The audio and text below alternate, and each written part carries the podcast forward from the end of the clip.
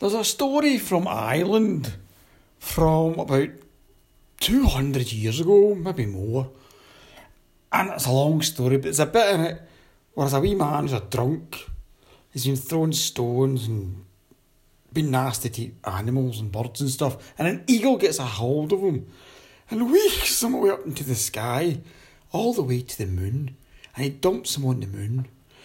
And there's a hook hanging out the moon, so the man holds on to the hook and he's kind of dangling there, ah, hanging off the moon. And then a wee door opens, and out steps this fellow with a beard on him, and it's the man of the moon. And your man says, Oh, can you get a cup of tea? I'm a bit distressed here. And the wee man the moon goes back in his house, slams the door, and we can hear him rustling about. And he opens the door again, and he's got a huge, big, fuck off axe and he says, Get off my moon! Get off my moon! I'm fucking self isolating! Get off! And so the wee fella lets go the axe and he falls all the way back to the earth.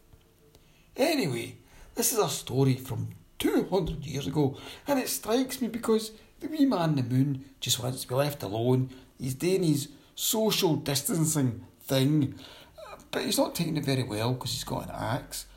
Why am I telling you this? Well, because I am finding the whole self isolating thing a bit difficult. Actually, it's fun enough, but trying to do my work is a bit difficult.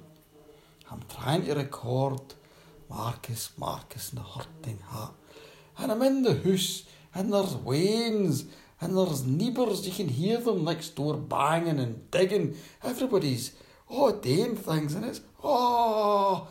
So, to make a long story short, I'm going to carry on recording Marcus Marcus. The quality may not be so good of the recordings. You may hear other noises seeping through.